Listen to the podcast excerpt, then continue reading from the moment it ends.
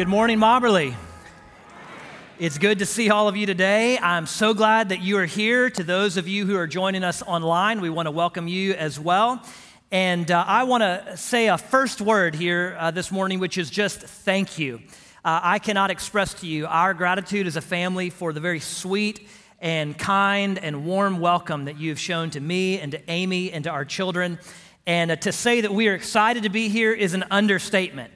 Uh, we are ready to see what all that God is going to do in this church family as we embrace you as our new church and as God leads us together into this new chapter in the life of Mobberly Baptist Church. It is a new day at Mobberly. Amen?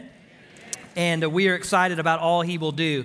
Now, I want to turn your attention uh, this morning to Christ and to his word. So if you have a Bible with you, I'm going to invite you to take it and open up to the New Testament book of Colossians as we begin a new series this morning through the book of Colossians. And I just want you to know kind of what you can expect week in and week out I'm going to be taking books of the Bible and preaching through them from beginning to end, verse by verse. And I like to preach out of the, the, New Testament and the Old Testament, so I'll go back and forth between those.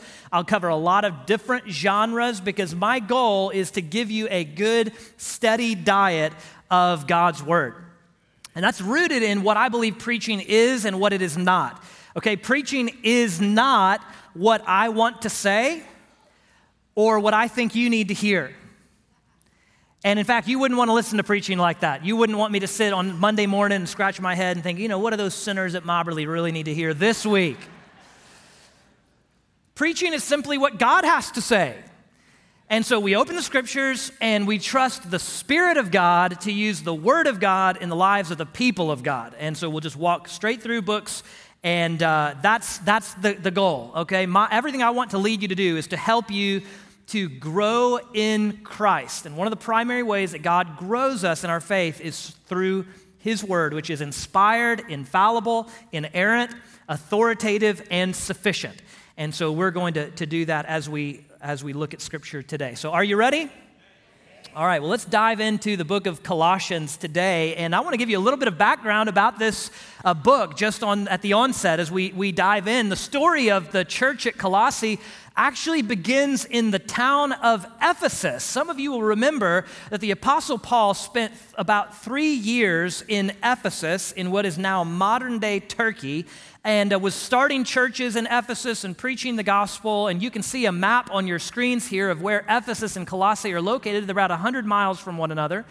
And uh, there were two individuals from Colossae. Their names were Epaphras and Philemon. Now, you've probably heard of Philemon because there's a book of the Bible by that name, and we're actually going to look at that after we finish Colossians. Epaphras, though, is a little bit more unusual name. Uh, those of you who are pregnant, maybe considering baby names, Epaphras might be one of those that you take a look at and consider. But Epaphras and Philemon were Colossians. They were from Colossae, They traveled about 100 miles west, and they heard Paul preached the gospel, and they both came to faith in Jesus. And they got radically changed by Jesus, so much so that they go back home to, to Colossae and they start a church together that actually met in Philemon's home. Now, that's kind of the origin story for the church at Colossae. Now, if you fast forward just a little bit, by the time you come to the book of Colossians, what you discover is that the church at Colossae was running into some trouble there were some things that were threatening the health of the church. They faced external threats, not dissimilar to the church in America today. They, uh, they lived, these believers lived in a culture that was pluralistic, it was relativistic, it was idolatrous, and all of those things threatened the life of the church. But there was something even more dangerous, and that was an internal threat that had emerged in the life of the church, there was a theological heresy that had come into play in the, in the, the church at Colossae, a doctrinal error.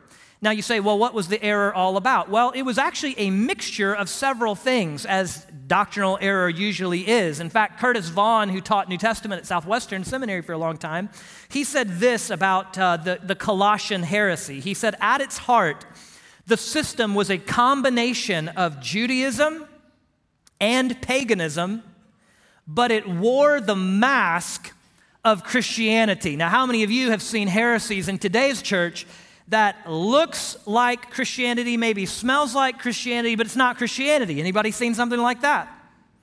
the mask of Christianity. And this Colossian heresy did not deny Christ, but it did dethrone him. It gave Christ a place, but not the supreme place. And that's usually what theological heresy will do. It'll give Christ a place, but not the supreme place. And by the way, let me just pause right here and say it's, it's easy to kind of begin to tune out when you think about some, a church 2,000 years old, some Colossian heresy that took place a long time ago in a, in a land far away. And it's kind of easy just to say, well, that's not relevant to my life. But we really need to be thinking about the fact that there are heresies that can take root in today's church. Amen? And we need to be thinking about what particular heresies might emerge in East Texas heresies that would give Christ a place, but not the supreme place. Maybe it's the her- heresy of materialism, or the heresy of self reliance, or comfort, or the idea that, that our salvation is somehow rooted in our own performance or achievement or our personal goodness. All of these give Christ a place but not the supreme place. But, but listen, church, I'm here to tell you that Jesus did not come to take part of your life, He came to take over your life. And He must have the superiority in our life. That's what the book of Colossians is all about. And so, Paul's antidote to the threats that are facing this church is a very clear and simple message, and that is that Christ is supreme. That is the colossal truth of this New Testament book. Colossians is all about the superiority of Jesus Christ, that he doesn't get a place in your life, he takes supreme place in your life. In our marriages, in our homes, in our work, in our politics, in our inner lives, in our, our self understanding, in our loves and affections. Jesus is bigger and better than anything that this world has to offer, and he must have the supreme place in our lives. Jesus has preeminence and he has priority. He has rank and he has rule. He has superiority and supremacy. And that's what Colossians is all about. And we begin to see that even in the first two verses of Colossians chapter 1, which is really Paul's introduction of himself to the church at Colossae. It's Paul's way of just saying hello. And we're going to see, even in these first two verses, that Christ is so supreme that he is the one who gets to define our lives. That's the big idea today, okay? If you walk away with nothing else today, that's what you walk away with, is that Christ is so supreme that he is the one who gets to define our lives. You know, there are a lot of ways that we can define or describe our lives. In fact, Alistair Begg said that if you really want to know the heartbeat of a church, listen to their definition of themselves, listen to how they talk about themselves. And typically, whether it's in the life of a church or in our own individual lives, we tend to define ourselves by either our best moments or our worst moments, don't we? We can do that as a church. We, we can describe ourselves by our worst moments. We can talk about this trauma or this hurt or this hardship, and that becomes just the whole way that we view ourselves. Or, on the other hand, we can define ourselves by our best moments, and we can talk about a great history and a great legacy or maybe a, an exciting future that lays ahead of us. But, folks, I pray that our heartbeat would be nothing less than the good news of Jesus Christ that Jesus would be central to all that we talk about and all that we all that we do. You know, if you visit Rome and you go to the catacombs, the, the, the graves of early Christians, many of those graves are nameless. You have no idea who's in the tomb. But they will have an inscription on the grave that just says, In Christ. Because the early believers understood that what matters most about you and about me is not even our own name, it's Jesus. And we see that in Paul's life as he says hello and introduces himself, which is so convenient because we're introducing ourselves to each other uh, in these next few weeks, aren't we? We're getting to know one another and we get to see how Paul uh, uh, introduces himself. And, and we're going to see in the text this morning just three ways that Paul describes himself that actually teach us how Jesus defines us. It actually teaches us what God has to say about us. And so I'm going to direct your attention to the text, and I want to read the first two verses of Colossians chapter 1, and then we're going to walk through the text together. Paul, an apostle of Christ Jesus, by God's will, and Timothy, our brother, to the saints in Christ at Colossae, who are faithful brothers and sisters Grace to you and peace from God our Father. Now, I want you to see just three simple ways that God describes us in these texts. The first thing that we see in the text is simply this that we are chosen by Jesus. We are chosen by Jesus. You know, it's interesting to me, there are many ways that Paul could have described himself. He could have described himself by his best and most impressive attributes. And Paul was an impressive person, wasn't he? He describes some of his uh, kind of spiritual resume, if you will, in the book of Philippians. He says, You know, I'm a Hebrew of Hebrews. I'm a true Israelite. I'm from the tribe of Benjamin. By training, I'm a, I'm a Pharisee. He could have kind of fronted all of that information to the church at Colossae, just sort of to kind of impress them with his spiritual pedigree. But he doesn't do that at all. He doesn't define himself by his, his attributes or by his best moments. In fact, he refers to himself in a pretty humble way. Notice even uh, in the first verse, it says, Paul, an apostle of Christ Jesus. He doesn't even use the definite article, the. He could have done that. The apostle of Jesus. He just says, I'm an apostle of Jesus. Or alternatively, Paul could have defined himself by his worst attributes, his worst moments. And in fact, Philippians does the very same thing. He says, I am the chief of sinners, right? 1 Timothy chapter 1 and verse 13, he describes himself as a former blasphemer. So Paul could have introduced himself that way as well. And you know, I find that we tend to do that. We tend to, to sort of introduce ourselves with our best attributes or our worst moments. We define ourselves by our best or our worst, maybe what we've done or what we've failed to do, or maybe what has been done to us. But Paul doesn't do any of that. Instead, he defines himself simply in relationship to Jesus. He says, The most important thing you can know about me is that I'm a messenger of Jesus. That's what an apostle is. It's just simply a representative, an ambassador, a special envoy, if you will. I'm a messenger of Jesus. Now, that's profound to me when you consider who Paul was before he met Jesus. Because Paul had another name. Tell me what it was. Who can tell me? Saul. And Saul was a really bad guy. In fact, you, you could really consider him kind of a Middle Eastern terrorist, if you will.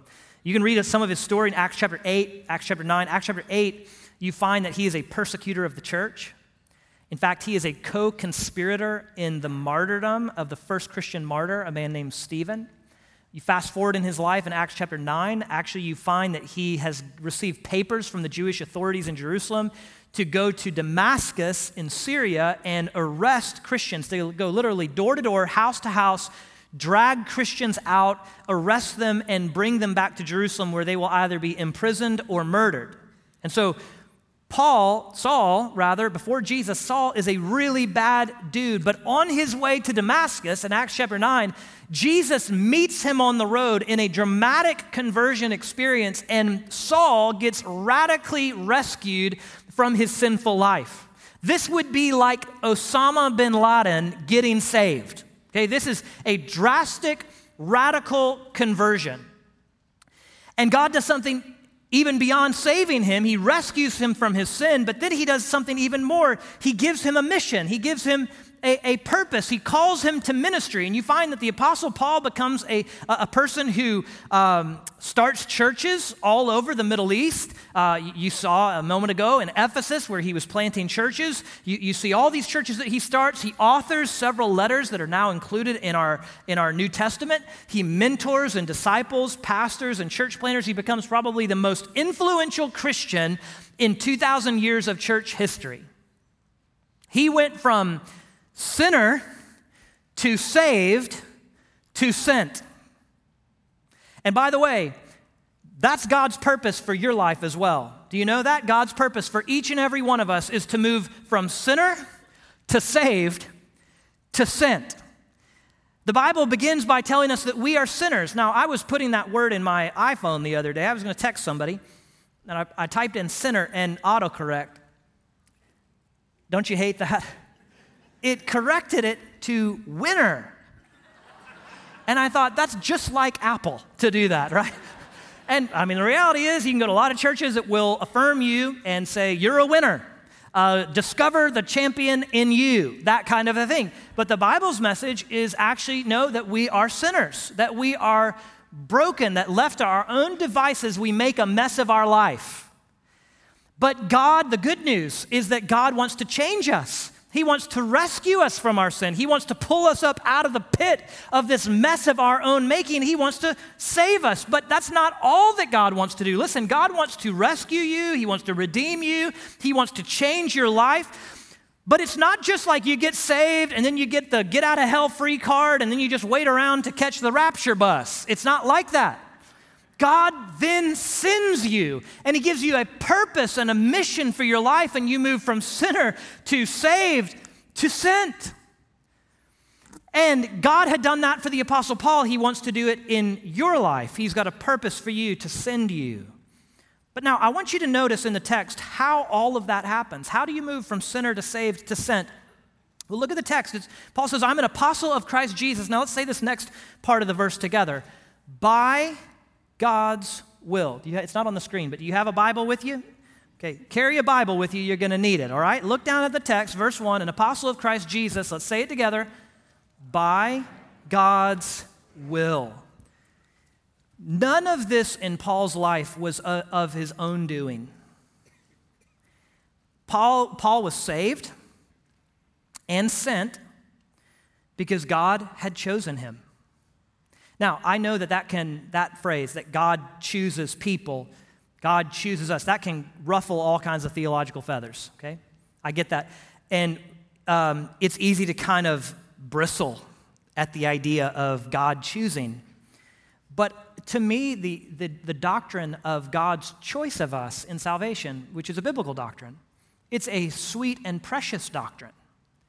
And here's why because if he had not chosen me, I never would have chosen him. The reality is, there are ways of talking about our salvation that make it sound like it's all about us. I chose God, I was seeking God, I found Jesus. No, you didn't. Jesus wasn't lost. You didn't have to find him. I was lost and Jesus found me. The truth is, I wasn't seeking after God. Romans chapter 3 tells us no one seeks after God. I was running as far away from God as fast as I could run and the good news of the gospel is that God, the God of the universe, loved me so much that he chased me down and found me and saved me. That's what it means for God to choose you. It means it wasn't like you were lovely and religious and you decided, you know, I'm going to go to church one day and uh, I'm going to hear the gospel and I'm going to choose Jesus today. No. God chose us when we were unlovely it means even on your worst days, when you're unlovely and you're ugly and you're running from God, the God of the universe still wants a relationship with you. No matter who you are or what you've done. You may be today, maybe you're sitting in a seat today and you would just say, Pastor, if I could be really honest, I'm a hypocrite. I've got a double life. I'm one way on Sunday, but all week long I'm very different and I am running from God. And I want you to know God is chasing you down. July 27, 1999, I made a decision to follow Christ. But it was really only because of all of the prior ways that the Spirit of God was working on me and drawing me to Himself. A, a great poet described God as the hound of heaven who chases us down. And I'm thankful He did, aren't you? If you're here today and you're maybe just wondering, why am I even in church today? I have no idea why I'm here. I can tell you why you're here because God is chasing you down.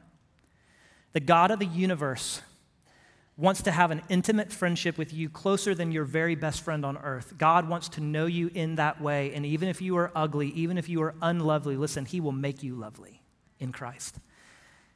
And so that's the first way that we describe ourselves. It's the first way that we see in the text. we don't define ourselves by our best or our worst moments. We define ourselves like Jesus defines us. And here we see that we are people who are chosen by Jesus. But now there's a second truth Not only are we chosen by Jesus, but the text tells us we are also commissioned by Jesus. Commissioned by Jesus. Now, you see that certainly in verse 1 as Paul describes himself as an apostle. An apostle is an ambassador, a representative, someone who has been sent by Jesus. So Paul would certainly have that self understanding that he has been commissioned by Jesus to represent Jesus. But it's also true of the, the church at Colossae. Look at how they are described. In verse 2, Paul writes to the saints. Now, let's not mis- misunderstand what that word means, okay? Because saints, that doesn't mean that you're a perfect people, okay? Believers are, in Christ are not perfect people. Can I get a witness? We're broken people who are also forgiven people and changed people. To be a saint doesn't mean you're a perfect person, it means you are set apart by God for God. That's what that means, to be set apart by God for God. The Bible word for this is the word holy. We are called to be holy. Doesn't mean that we're better than everyone else or anything like that. It means God has set, apart, uh, uh, uh, uh set us apart for himself. So Paul's writing to the saints who are, now notice this phrase, in Christ at Colossae. Okay? Just circle that or, or underline it because those are dual realities that describe every believer, not just the saints in Colossae. He said, I'm writing to those who are in Christ in Colossae.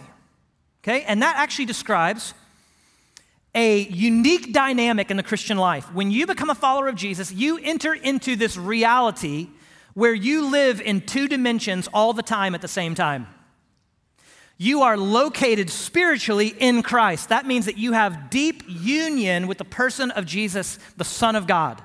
Spiritually, you are in Christ, but geographically, you're at a particular location on earth. He's writing to the church at Colossae. If he was writing to us today, he would say, To those who are in Christ in East Texas. Okay?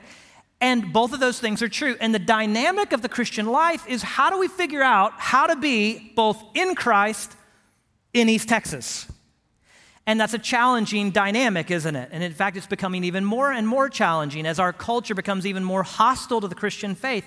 How do we navigate this world, in the words of Augustine, as citizens of the city of God and the city of man? How do we live both in Christ and in Colossae or in East Texas. And, and I think th- both of those terms are very important. You know, I- have told you about this Colossian heresy. We'll talk more about it in the weeks to come. But one of the aspects of the Colossian heresy, some, some scholars believe that part of this ideology that had seeped into the church was the beginnings of something that would come to be known as Gnosticism. Let's say that word together Gnosticism.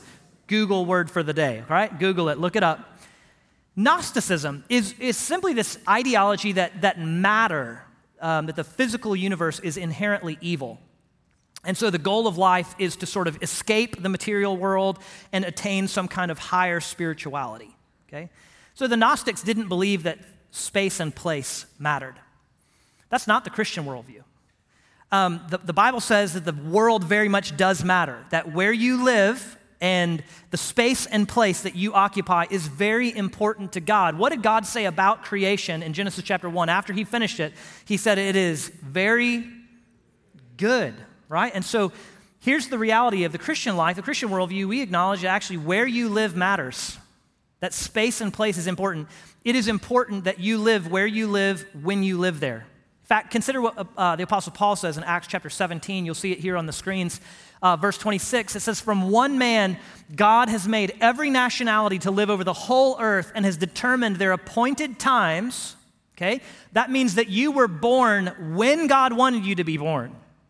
Okay? I've often thought that I was born in a weird time. I am born in a weird time. I mean, it's a weird world. I've, I've, thought sometimes, you know, I think I really would have flourished in the 1940s and the 1950s. I've thought that about myself.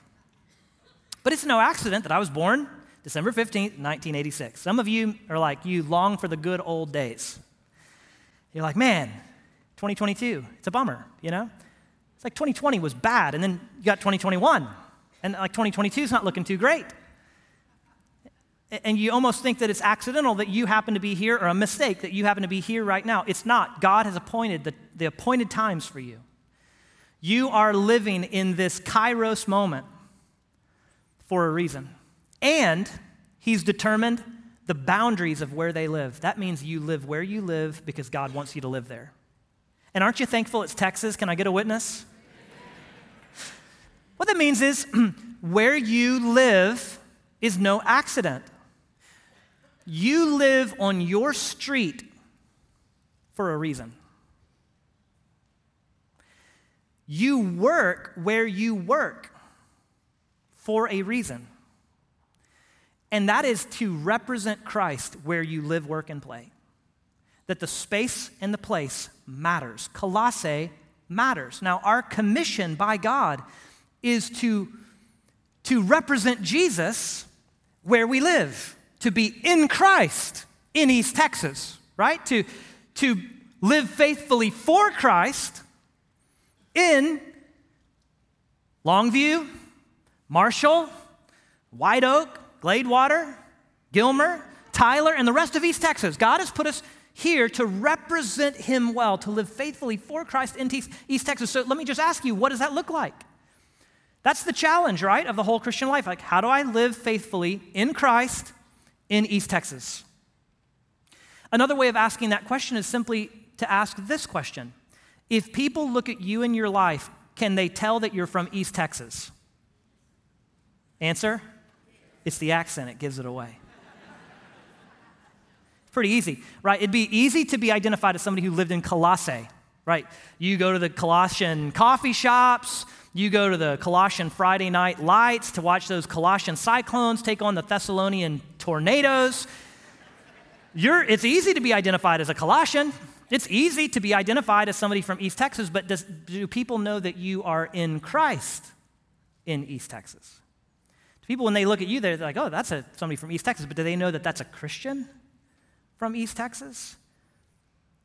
Let me ask you this How is East Texas different because a group, a, a group of Christians called Mobberly Baptist Church live here? Is it recognizable that we are in Christ in Colossae? in Christ in East Texas. And in other words, how is your home and your marriage and your family different because you're a follower of Jesus? How is your street or your neighborhood different because a Christian lives there? Have you ever thought about that question? Does your being in Christ make a difference for your neighborhood? How is your workplace different? Uh, because a Christian works there right? That's what it means to be in Christ in Colossae. We are commissioned to represent Jesus where we live, where we work, and, and where we play. But there's a third truth that we see in the text. Not only that we are chosen by Jesus and we are commissioned by Jesus, but here's the final thing I want you to see in the text, and that is simply that we are those who are changed by Jesus. Aren't you thankful for that? That's a good word of hope that we are people who are changed by Jesus. And Paul understood himself that way. He understood the church at Colossae that way. Notice the language that Paul uses for the Christians in Colossae. He says, to the saints in Christ Jesus at Colossae. So we've talked about that word saints. It means not a perfect person, but someone who is set apart by God for God. When, when you come to faith in Jesus, listen, it doesn't matter what you've done in your past. It doesn't matter the mistakes you've made. It doesn't matter if there are things that, that are deeply broken in your story. God can change you from sinner to saint, from someone who was alienated from God to someone who is set apart by God for God. You can go from someone who was hostile to God to someone who's a friend of God. That's what it means to be changed by Jesus. God can take your mess and turn it into a message. He can take your brokenness and make something beautiful of it. He can change you from sinner to saint. But not only that, not only are we saints, we are also members of God's family. When you come to faith in Jesus, you move from alienation to adoption. From alienation to adoption. We are those who are outside of the family of God, but when you come to faith in Jesus, God adopts you as a son or a daughter of the king. Isn't that good? Did you notice all of the family language in these first two verses? Just notice it. Let's go back in verse 1. Paul, an apostle of Christ Jesus by God's will, and Timothy, let's say it together, our, our brother. Verse 2 to the saints in Christ at Colossae who are, let's say it together, faithful brothers and sisters. Grace to you and peace from God our Father. You notice the family language here. When you come to faith in Jesus, you're no longer defined by your best moment or your worst moment, right? You're defined by who Jesus says you, you are. And you are someone who's been changed by Jesus to be a member of God's family. You are now, look, look to your right and to your left. You realize this is family? These are faithful brothers and sisters in Christ. And you have not just a family horizontally, you have a family vertically. God is our Father. I know father imagery and language can be really tough in our days with the fatherhood epidemic, really, that we have in our society, but the fatherhood of God. Listen, if you're here today and you just struggle with the idea of dad, God as Father is everything you hoped your dad would be. God as Father is everything you, you hope maybe dad's to be. God as Father is good. He is a good, good Father. Amen? We are changed to be members of His family from alienation to adoption. But then notice finally this little phrase at the, the back end of verse 2. He says, Grace to you and peace Grace to you and peace. As Christians, we are those who have received grace and peace from God. Now, I would argue that the reason that we can be saints and the reason that we can be members of God's family is actually because we are recipients of God's grace and peace. And there's actually a logical relationship between grace and peace. Okay, everybody wants peace with God, right? I want peace with God. I want to be a friend of God. And so we try all kinds of ways to be at peace with God. We, we try to be really good people. We try to do all the right things. We try to live moral lives. We try to vote the right way and be a good neighbor and all these types of things because we want to be at peace with God because we know we're not. Right? We wake up in the morning, we look in the mirror, and we know something's wrong. Something's off here. Something's broken. And so we try this, that, and the other to try to get peace with God. But here's the deal Peace with God is something that is achieved for you, not by you. Peace with God is not something that you can just sort of pick yourself up by your own moral bootstraps and earn. Okay? Peace with God is earned for you by Jesus. That's a good place for an amen. Okay? and, and by the way, let me just, I got a couple minutes. Let me take a little rabbit trail, all right? Tim is like, You don't have a couple minutes. Peace with God, by the way, is not a feeling. Because, you know, maybe you've heard this phrase, like, you'll feel a peace about it. Anybody ever had somebody tell that to you? You'll feel, feel a peace about it. I don't like that phrase. Because I very rarely feel a peace about it. But the reality is, peace with God has nothing to do with how you happen to feel about it at any particular moment. You might wake up one morning, you're like, man, I feel at peace with God. Great. Not always going to be like that. There are going to be some mornings where you f- don't feel that at all. Peace with God is an objective reality, not a subjective feeling. In other words, it doesn't really matter how I happen to feel about it. I have objectively been moved in my status from enemy of God to friend with God. That's really what it means to be at peace with God. It means I, it's not about how I feel at any given moment, it has to do with my relationship with Him that I am a friend of the God of the universe. I'm no longer an enemy of the God of the universe. And that objective reality is achieved not by me, but for me. That's what grace is. You see, we have peace with God because of the grace of God. That's the relationship logically between grace and peace. Grace to you and peace. The only way to have peace with God is to experience the grace of God. You say, what's the grace of God? It's very simple. It is God doing for you what you cannot do for yourself. God doing for you what you cannot do for yourself. You cannot achieve peace with God. It is God's grace that achieves that for you. Him doing for you what you cannot do for yourself. Here's the reality we are not okay. Can I get a witness?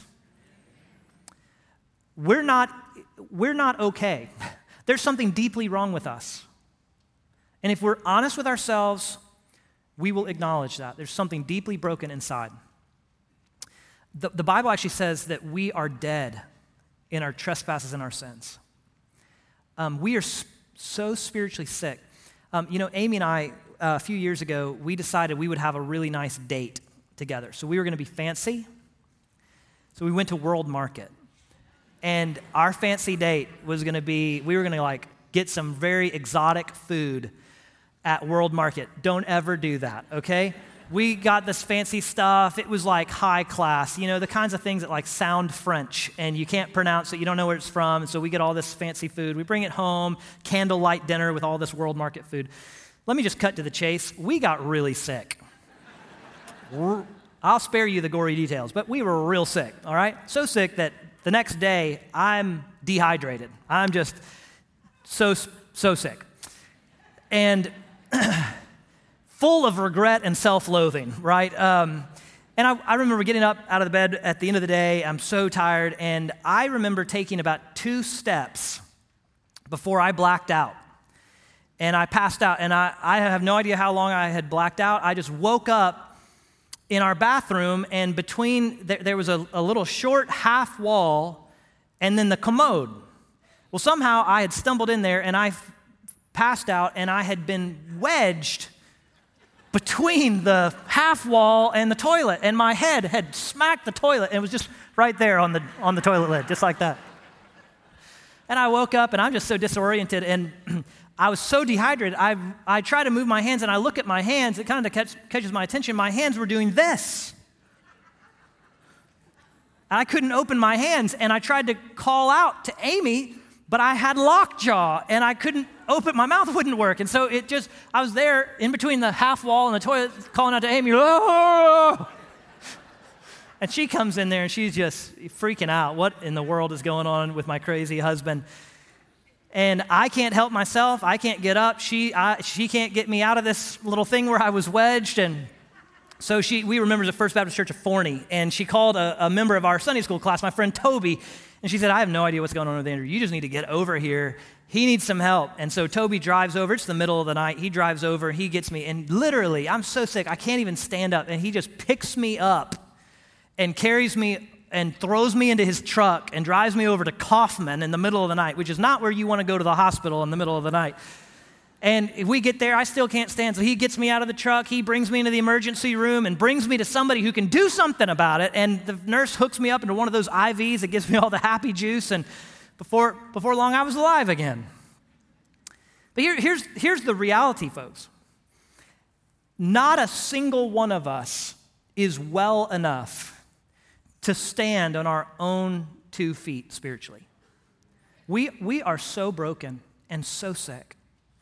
We need a friend who will come and lovingly pick us up and carry us and do for us what we cannot do for ourselves. That's grace, and it results in peace.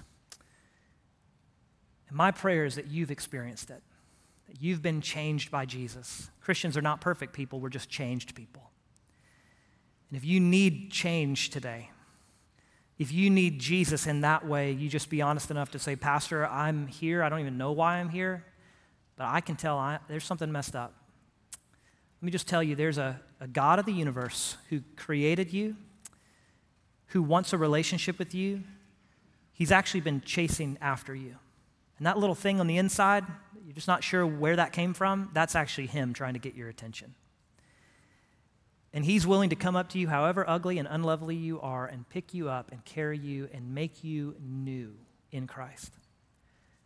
And all you have to do to be changed by Jesus, it's, it's really not anything you do. It's receiving what Christ has done for you. It's a free gift. It just, the Bible says we, we turn from our sins. We, we look at our broken life, and we say, we don't want that anymore. I'm turning from that.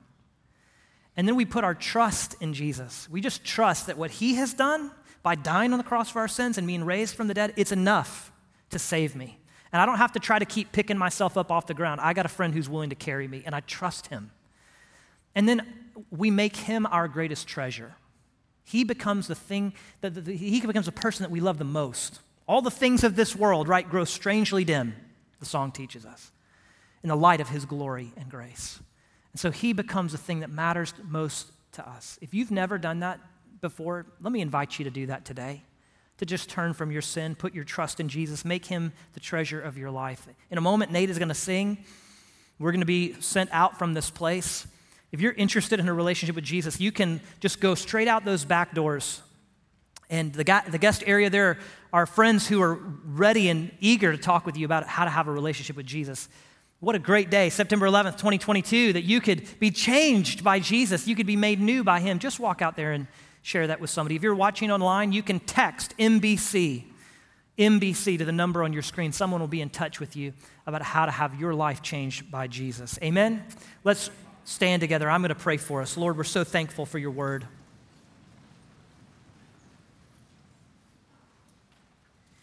We're thankful that our relationship with you is something received, not earned. So, Lord, help us to walk in the freedom of that. Help all of us who know Jesus to represent Jesus well. In Christ, in East Texas. For those who are here who don't know Jesus yet, a Savior, today I pray that they would listen to the hound of heaven. They'd respond in faith to Christ. It's only possible through your Spirit. So we prayed in Jesus' name. Amen.